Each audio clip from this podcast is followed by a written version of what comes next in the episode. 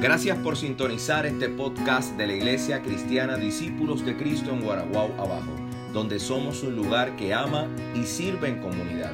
Deseamos que puedas compartir esta serie de mensajes que están siendo de mucha bendición para nuestra congregación. Nos puedes encontrar por Facebook bajo ICDC Guaraguao.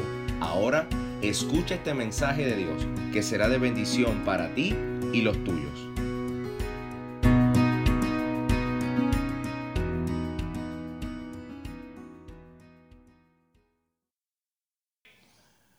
Gracias al Señor de que hoy es un día especial. Tenemos la presencia del pastor Pedro Hernández Matthew por aquí a mi derecha. Un aplauso, por favor.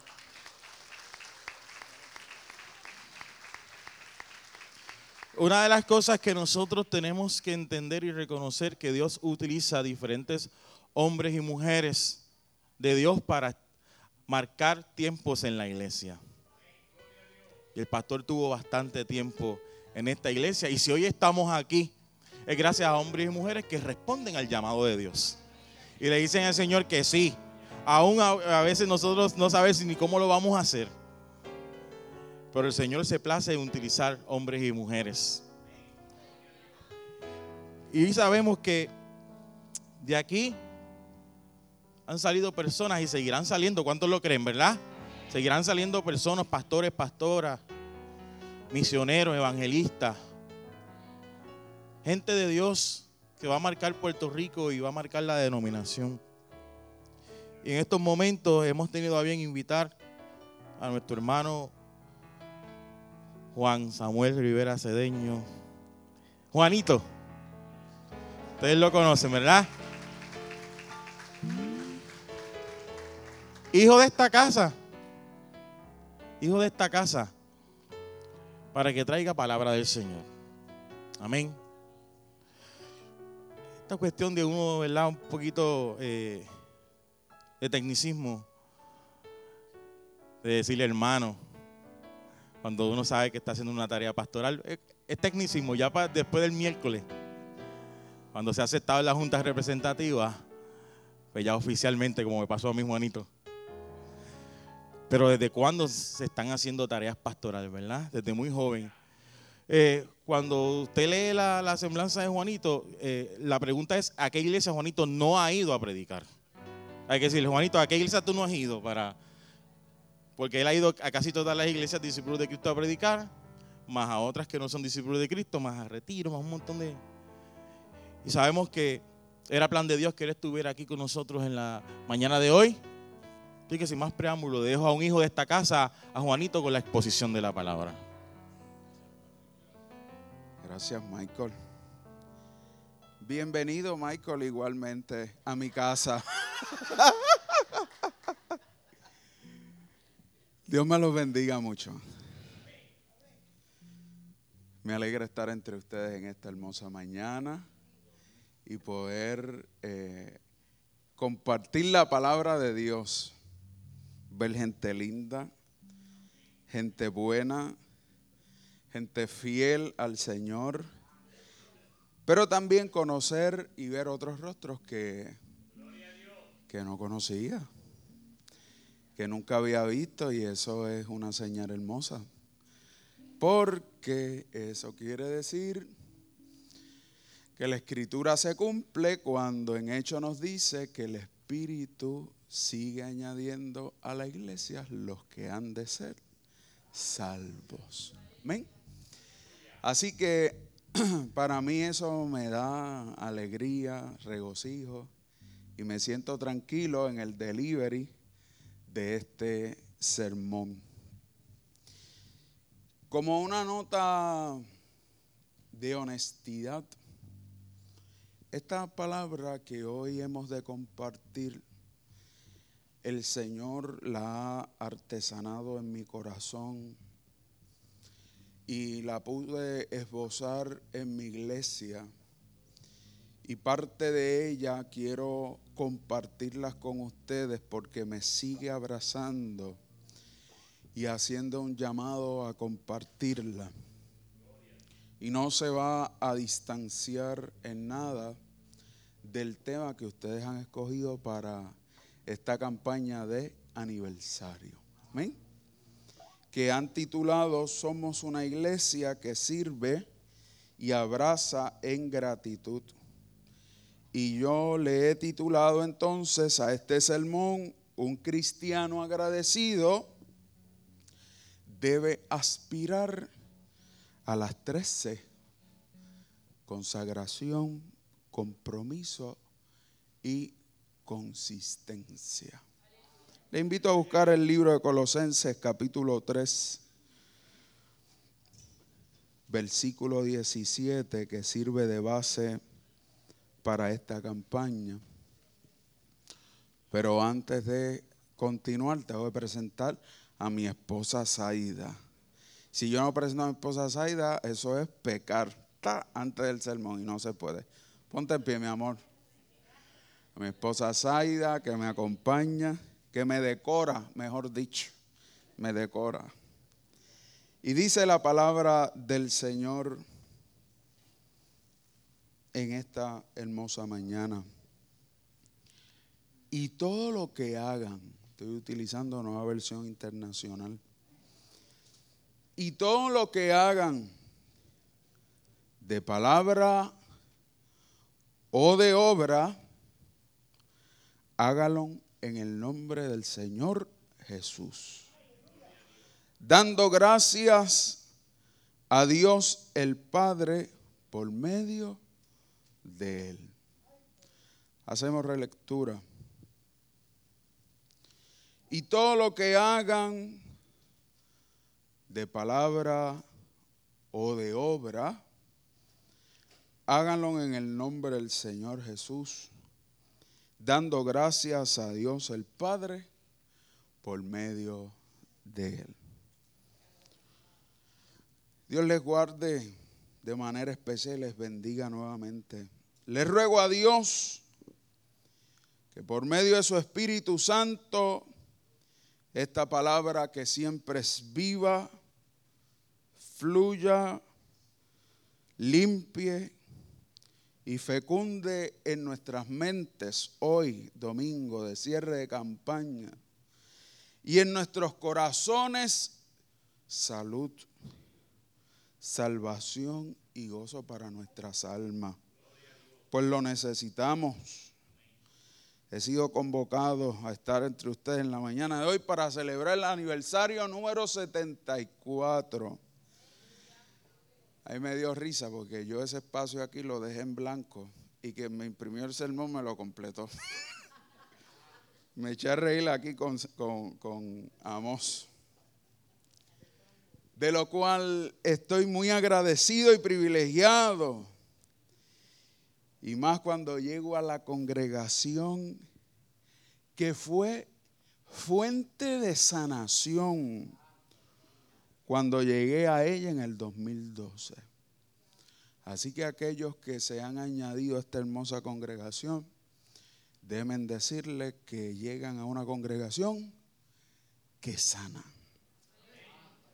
que tiene la capacidad de sanar, que tiene la capacidad de servir y de estrecharse mano a mano, codo a codo contigo para que tú resurjas en tu vida espiritual y lo hace en distintas dimensiones.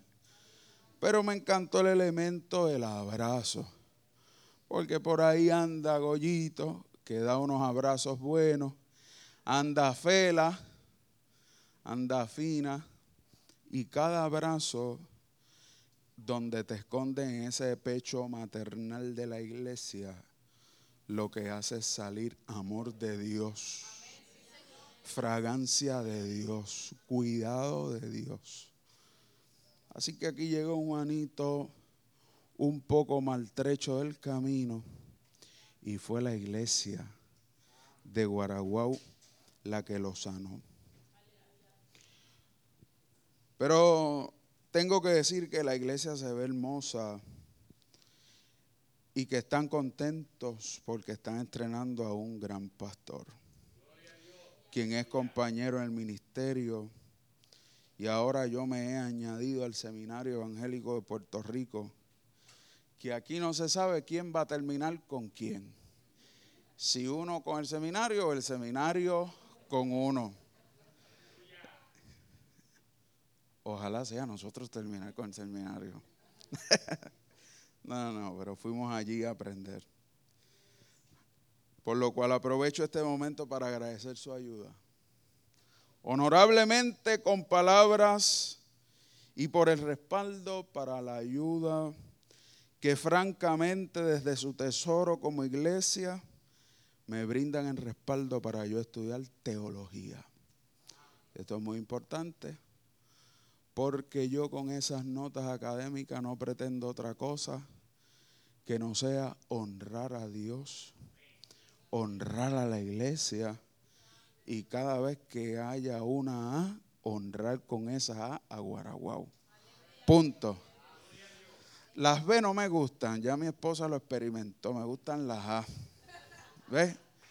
Así que cada vez que vengan esas notas finales de semestre, yo las voy a enviar para acá, para que ustedes sepan cómo va Juanito. Cada vez que vengan una vez, pues mandan a alguien a darme un fuerte. ¿Qué pasa contigo que estás sacando B ahí? Gloria a Dios. Si hoy yo fuera a solicitarles a ustedes, a cada uno, uno a uno, que pasara y dijera ante el micrófono algún motivo, razón por la cual usted da gracias, olvídese el resto de la experiencia cúltica, porque van a florecer los testimonios de cómo Dios ha sido bueno, de lo que ha hecho en nuestras vidas, providencialmente, en sanidad, en salud, en provisión. Vamos a ver a un Dios que por el testimonio no solamente bíblico, sino experiencial de sus hijos, le ha dado todo y continúa cuidando de aquellos a quienes llamó. Así que la acción de gracia ha de estar presente en nuestra vida.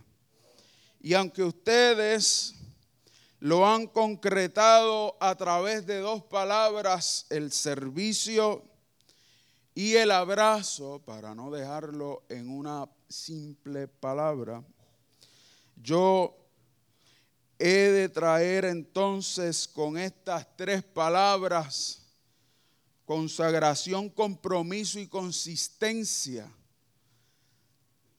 La receta es estabilizar el servicio cristiano. Pues sin consagración, nuestro servicio sería una acción social. Sin compromiso, nuestro servicio se debilita y se quita rápido. Y, sin consistencia dejamos los proyectos a mitad. Así que usted entra en este momento a la sala de cirugía espiritual del Señor para que sea el Señor quien les hable hoy. Proponiendo así que la acción de gracias de una iglesia y de un creyente en Jesucristo debe cambiar y transformar la mentalidad y el paradigma que nos guía y nos debe proponer un estilo de vida diferente y un proyecto de vida que se enmarque en la gratitud, a lo cual ustedes le han llamado servicio. Pero antes de hacer la propuesta formal, quiero exponer un testimonio conjugado con uno que ayer escuché. Quizás ustedes han escuchado la canción que dice, gracias a la vida que me ha dado tanto. Y usted puede pensar ahí en Mercedes Sosa, o puede pensar usted en Joan Vázquez, pero no. Esta canción inspiradora fue escrita por Violeta Parra. Violeta Parra Sandoval, una chilena, en el 1966.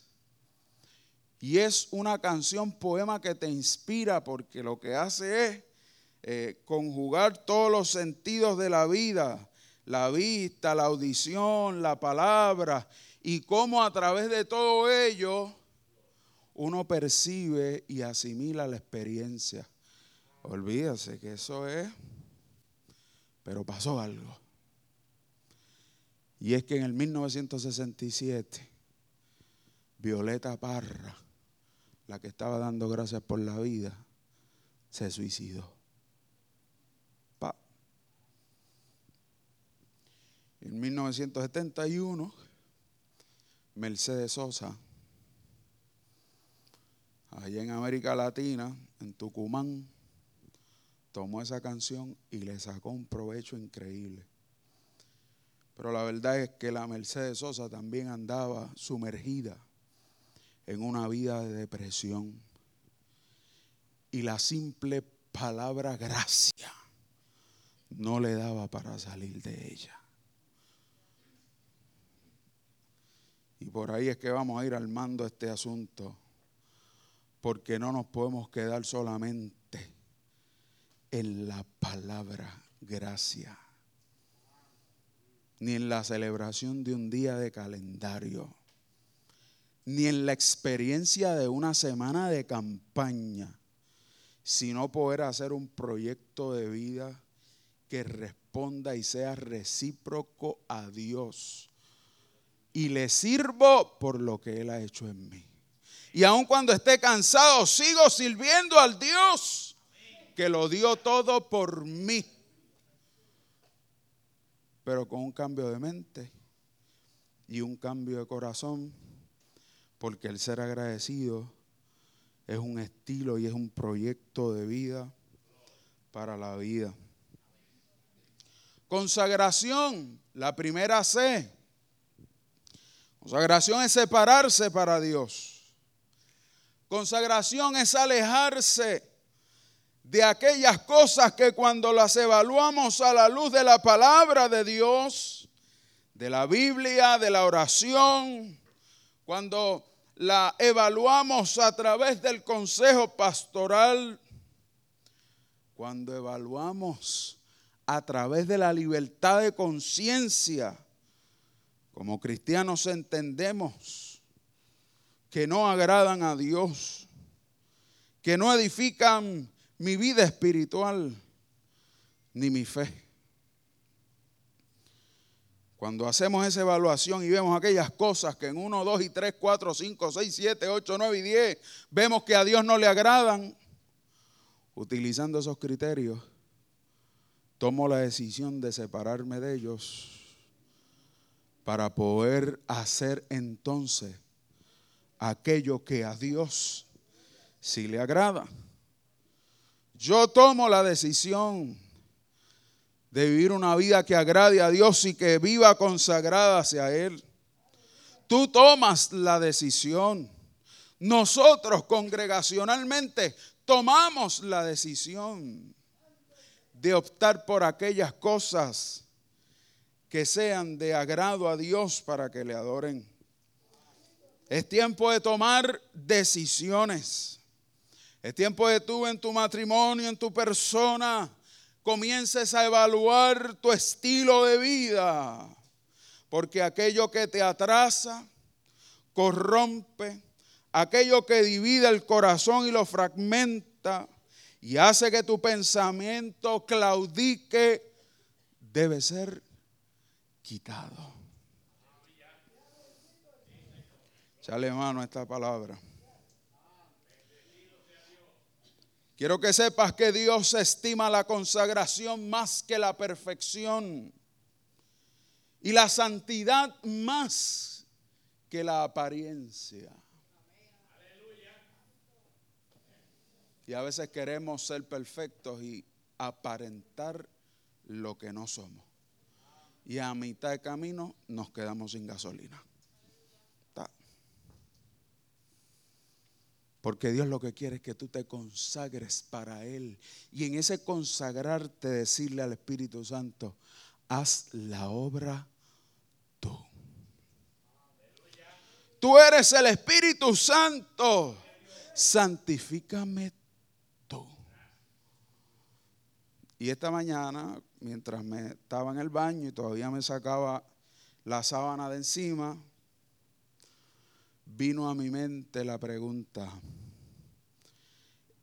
¿eres lo suficientemente valiente para pedirle a Dios que te haga libre? Mm. Y yo dice, ¿qué es esa pregunta?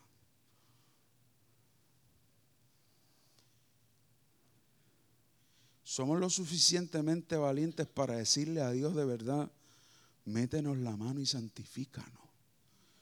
Quita de mi vida lo que no es tuyo ni te agrade. O le tenemos miedo al dolor de perder aquello que sabemos que a Dios no le agrada. Porque en la consagración poco a poco se va todo lo que no es de Dios. ¿Vieron qué chévere? Yo estoy abriendo ahí el corazón sin gritar y sin darle duro. Queriendo decirle a mi iglesia en Guaraguao, hay que volver a evaluar nuestra consagración y dejar que sea el Espíritu Santo el que nos meta las manos y purifique. La consagración debe nacer en el interior como una propuesta que el Espíritu Santo de manera sagrada pone en el hombre y en la mujer para que se purifique y se santifique a Dios, porque por su propia naturaleza no podemos. Solamente podemos ser limpios y santos por medio de Él. Segunda C, el compromiso. Una vez usted comienza a entregarse a Dios en totalidad, dentro de usted comienza a gestarse unas convicciones santas que le llevan a establecer unas prioridades vitales para la vida. Y digo vitales porque realmente tienen que ver con la esencia de la vida espiritual. Usted sabe que Dios debe ser lo primero. ¿Usted lo tiene presente? ¿Usted tiene eso presente? Lo que pasa es que a veces se nos olvida y se nos cambia los asuntos y volvemos a poner a Dios o los asuntos espirituales en un segundo plano. Pero querido hermano, si usted quiere vivir una vida de gratitud a Dios, primero lo primero. La fuente de vida debe estar en la escala valorativa de mayor puntuación. Por ende, no puedes y no podemos negociar con otras cosas el tiempo de intimidad con Dios. Y fíjese por dónde voy a tirar el asunto del el compromiso. Porque muchas veces tiramos el punto del compromiso por elemento del servir, servir sin quitarnos. Pero muy probablemente estamos quitados de la intimidad y del tiempo con Dios y los a con Dios. Y lo que hacemos es que al lado de acá nos quemamos. Y correr con el motor sin aceite, sin agua y sin gasolina, vamos a terminar al otro lado del cercado. Y ese compromiso que hoy el Señor nos llama no es otra cosa que a la búsqueda con Dios, donde tú como creyente te tienes que replantear el cómo estás haciendo y qué estás haciendo y qué es lo primero que haces cuando abres los ojos.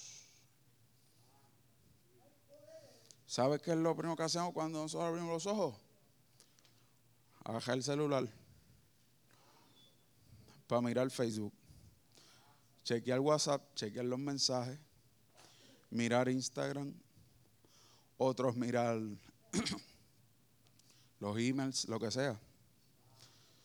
Esa es la palabra correcta, es que tenemos ya una condenada adicción, porque nos está condenando, hermano, a la tecnología. A tal manera que yo estoy predicando y estoy viendo gente usando el celular aquí hoy. Alaba. Juanito la soltó. Pa. Así de simple. Y es un asunto de materia humana. Porque la tecnología se nos ha metido y se nos ha adherido a nuestra carne. A tal modo que si no sentimos ni vemos el celular nos desesperamos. Y si se va quedando sin batería nos desesperamos más. Pero no somos capaces de controlar nuestra mente para orar cinco minutos. Los primeros cinco minutos de rodillas son para resistir el dolor que nos da aquí. Los otros diez para controlar la mente. Porque la mente va tan a millón que no nos deja ni orar. Empezamos por gracias, Padre. Y ahí mismo ya empezamos a pensar en la responsabilidad y los problemas.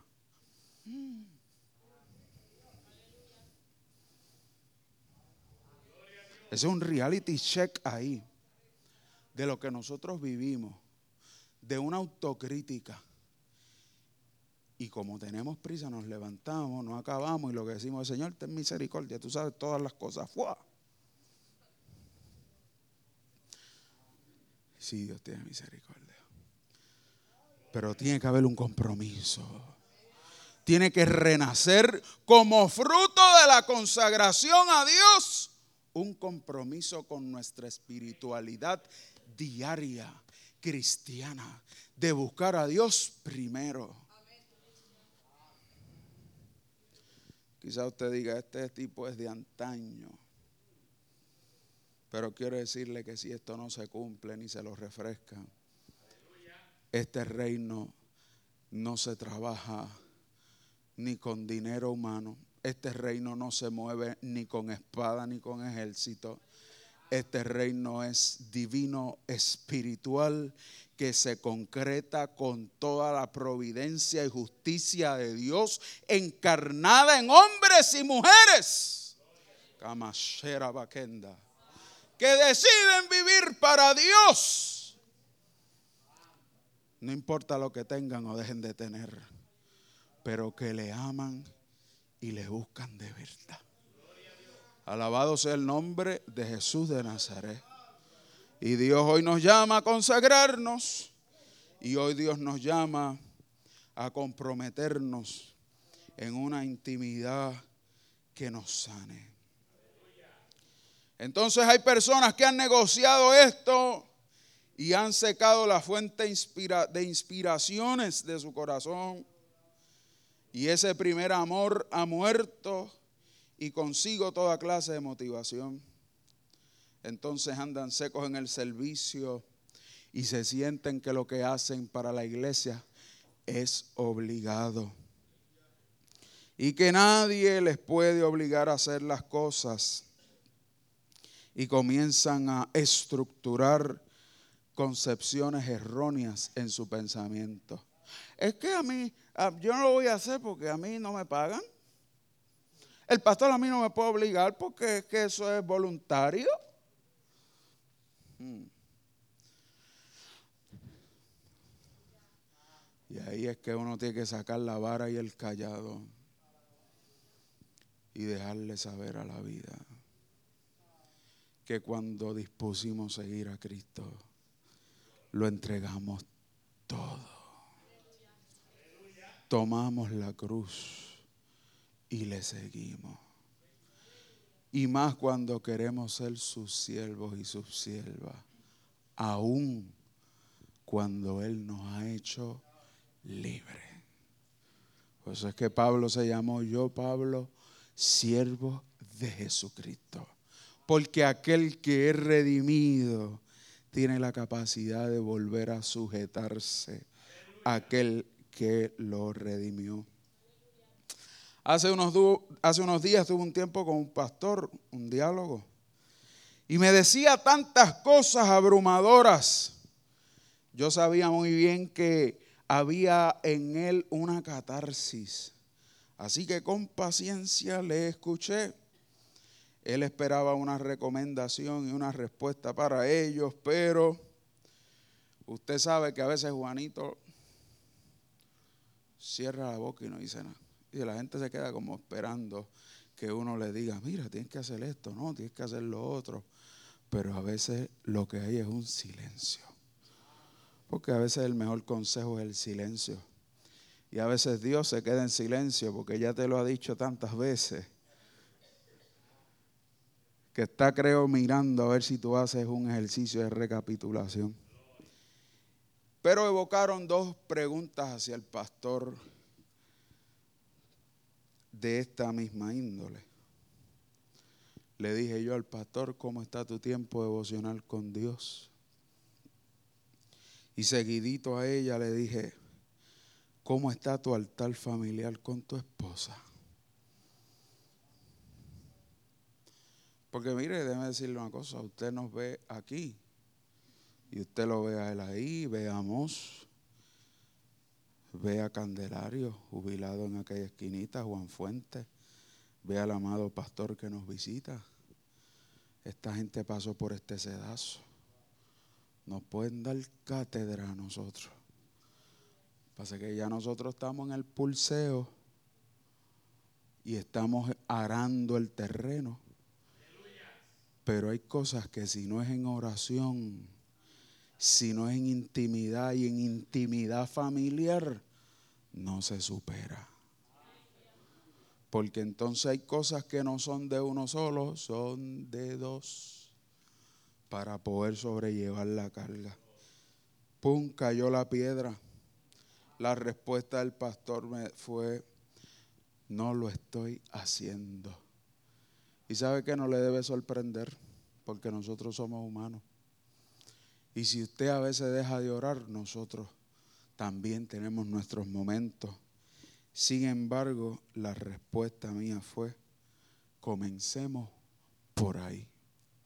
Y esa es la respuesta de Dios a tu vida hoy. Si no lo estás haciendo, comencemos por ahí. Comienza a retomar tu tiempo con Dios y te reencontrarás con la fuente de sanidad y de vida que tú necesitas. Yo no quise traer una definición de compromiso como aquella que hice de dos partes o más contratan para cumplir y llevar a cabo unos acuerdos, no. Sabemos que la iglesia conoce muy bien lo que es el compromiso, pero sin embargo, en ocasiones le fallamos a ese compromiso vital a Dios, pero Dios ha permanecido fiel y hoy nos llama y te llama a ti, iglesia en Guaraguao, para comenzar de nuevo en esa intimidad con Dios a florecer. Tercera C, la consistencia. Y aquí quiero dar un ejemplo y dos definiciones breves. Esta me gusta mucho porque yo entiendo que nosotros debemos ser consistentes en lo que hacemos. Y estamos fallando porque la, consistencia es una disciplina. Y yo me atrevería a decir que es una disciplina espiritual. Yo no me atrevía, a usar el piloto automático de la guagua. No me atrevía a utilizar el control cruz. Porque no lo sabía usar por temor a que se quedara el sistema pegado y acelerado y después uno no supiera cómo desconectar y, usted sabe, y en un descontrol entonces empezar a darle puños al guía tratando de... no, no, no. Entonces ante lo desconocido pues mejor uno no, no hace nada. Eh, pero un día, este, mi esposita, que está por ahí, íbamos a un viaje largo y uno, ah, mira el control cruz, déjale eso pegado, fue y lo puso y la, y la guagua. Entonces yo iba medio asustado. No, no, muchacho. Allá la doña se zumbó y vamos para adelante. Y yo empecé a sudar un poco, pero empecé a manejar el asunto. Y con este ejemplo de consistencia y del control cruz y del piloto automático descubro unas cosas para definir con ustedes conceptualmente algo. Primera enseñanza es que cuando utilizamos el piloto automático, soy yo quien decido a qué velocidad va. Yo decido a qué velocidad voy. Y me programo de acuerdo al máximo o al mínimo de velocidad requerido. Si allí dice 55 millas, yo lo pongo a 55 millas. Pa. Suelto el pedal y voy guiando con calma. Y me ocupo de ver los carros del lado. Si allí dice 65, o lo llevo a 65 o lo dejo en 60. Y reviso si voy en el carril izquierdo o en el carril derecho. Y estoy consciente de las señales de tránsito que me van diciendo algo. Entonces este primer punto es que siempre va a venir alguien que te va a sacar de la zona del miedo para ponerte a actuar. Pácata. Dios va a poner a alguien que te va a encender el control cruz y te va a hacer mirar el piloto automático. Pero tienes tú que estar pendiente a las señales de tránsito. Porque Dios te va a sacar de esa zona de confort, zona de prevención de miedo, para que tú agarres consistencia. Y tú tienes que dejarte guiar y aprender a hacer y enfrentar aquello que te daba miedo. Porque si no, el miedo te va a estancar. El miedo te va a detener y el miedo te va a provocar una zona de parálisis espiritual. Y yo creo que hay gente que está muy acomodadita, excusándose por unos miedos, y Dios los quiere que se pongan a correr en el nivel que Dios quiere. ¿Alguien dice amén? ¿Están conmigo? Número dos. Hay otro elemento particular y es que dentro de yo evaluar esos millajes límites, máximos o mínimos, yo debo ver a qué velocidad me siento confiado para poder responder, pero a la misma vez responder para qué? Responder para los que van conmigo. Porque no es lo mismo Juanito guiando solo que guiando con mi esposa, que guiando con jóvenes, que guiando con acompañantes. Y eso se llama prevención. Cuando Juanito va solo, mete más el chambón. ¿Quiénes dicen amén? A ver las manitas, con manos arriba, confiésate, confiésate, muy bien, muy bien. Pero hay momentos que tú no vas solo y tú tienes que considerar quién va contigo, quién va en ese carro montadito para que cuides de él. Ahí va tu familia. Alabanza al que vive.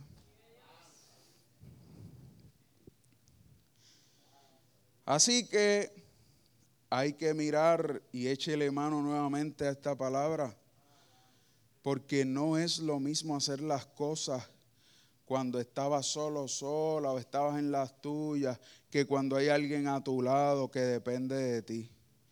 Y esto es un punto a aprender y a repensar y considerar. Y más cuando Pablo le dice a Timoteo, cuídate de ti mismo y de la doctrina. Y así te salvarás tú y los que a ti te oyen.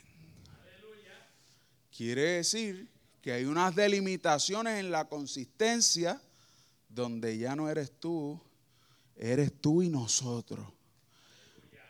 Y nosotros tenemos que llegar juntos. Juntos. Nadie se puede quedar rezagado, guaraguao. yo me puse a averiguar porque vi que había un programa de computadora que se llama Ubuntu. Una cosa interesante. ¿Cómo? Sí. Y Ubuntu es una palabra africana que significa soy porque somos todos. Fíjate, es una identidad comunitaria, formada en la comunidad, pero también pragmatizada en los proyectos. Voy si vamos todos juntos. Nos movemos como iglesia, pero nos movemos todos juntos. Nadie es rezagado en el proyecto de Dios. En esta nueva jornada que comienza y que comienza con un nuevo pastor, vamos todos juntitos. Eso de quedarse rezagado atrás, solo. No, ahora la iglesia va a poner un cruz control divino y van a empezar a marchar. No es que le van a meter 75 millas cantazos, porque hay que revisar el tanque de todito. Y hay que revisar cómo está la, consagración y el compromiso. Y vamos a llenar el tanque. Vamos a una paradita, Maricel, para llenar el tanque. Vamos a una paradita, Edgardo, para revisar aceite y filtro. Prepárate que Dios te va a poner en el taller. Saca la bachenda, la vaquilla. Porque es que hay camino y hay proyectos. Pero tienes que llenar el tanque, cambiar el aceite y filtro. Revisar las gomas que no tengan clavo porque van a trabajar en el nombre del Señor santidad. Bástate, no temas. Aleluya. Bendito sea el nombre del Señor. Oh, gloria al nombre de Jesús. Gracias te doy, Señor. Sentimos tu presencia de manera especial en nuestros corazones.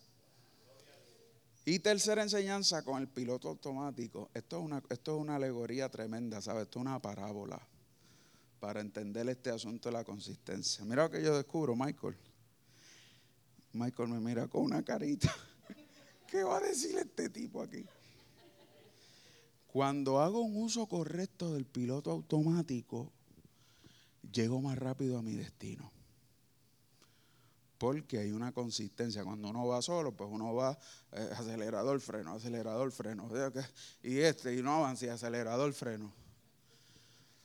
Pero cuando eso se programa y voy en lo llano, va a 60. Pero si viene una cuesta, me regula la guagua y hace que aún en la cuesta vaya a cuánto? A 60. Pero si voy bajando una cuesta, regula la guagua para que la guagua vaya a cuánto? por ende hace el camino más estable y consistente. Y yo llego más rápido a mi lugar y a la meta. Quiere decir que tú y yo necesitamos que Dios nos dé consistencia. Traducida en consagración. Traducida en compromiso.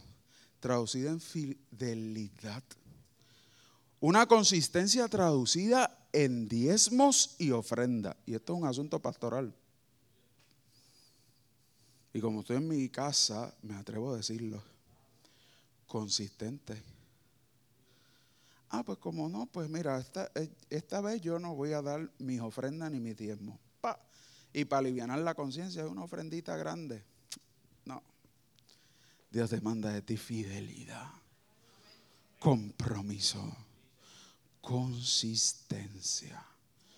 Y si no has empezado a hacer algo, que te ubiques correctamente para hacerlo.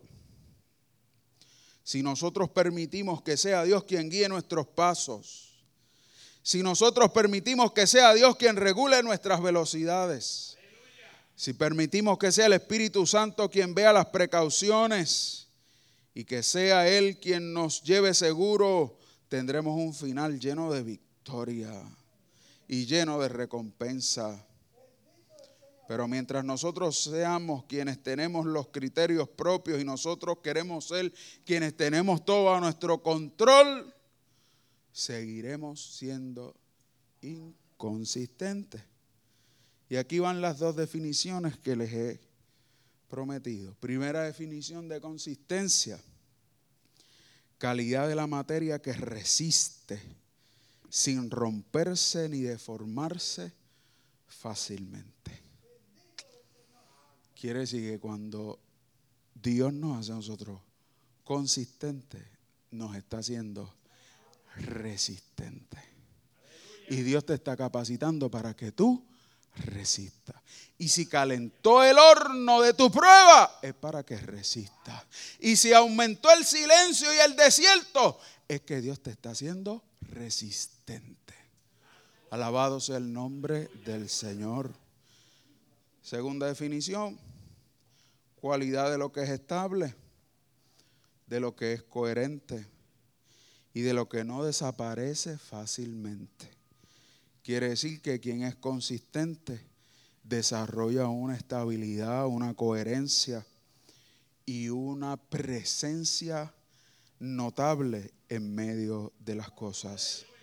Entonces, la pregunta reflexiva en la consistencia es, ¿qué tal si hoy le pedimos a Dios que nos dé el don de la consistencia? ¿Qué tal si usted le dice, Señor, ayúdame hoy a ser un cristiano consistente?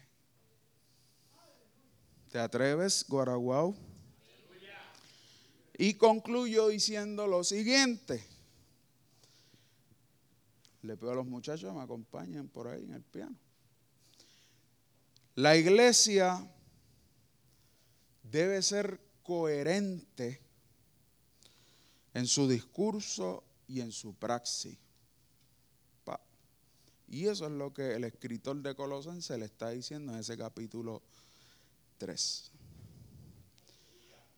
Lo que hagan sus acciones, lo que digan sus palabras,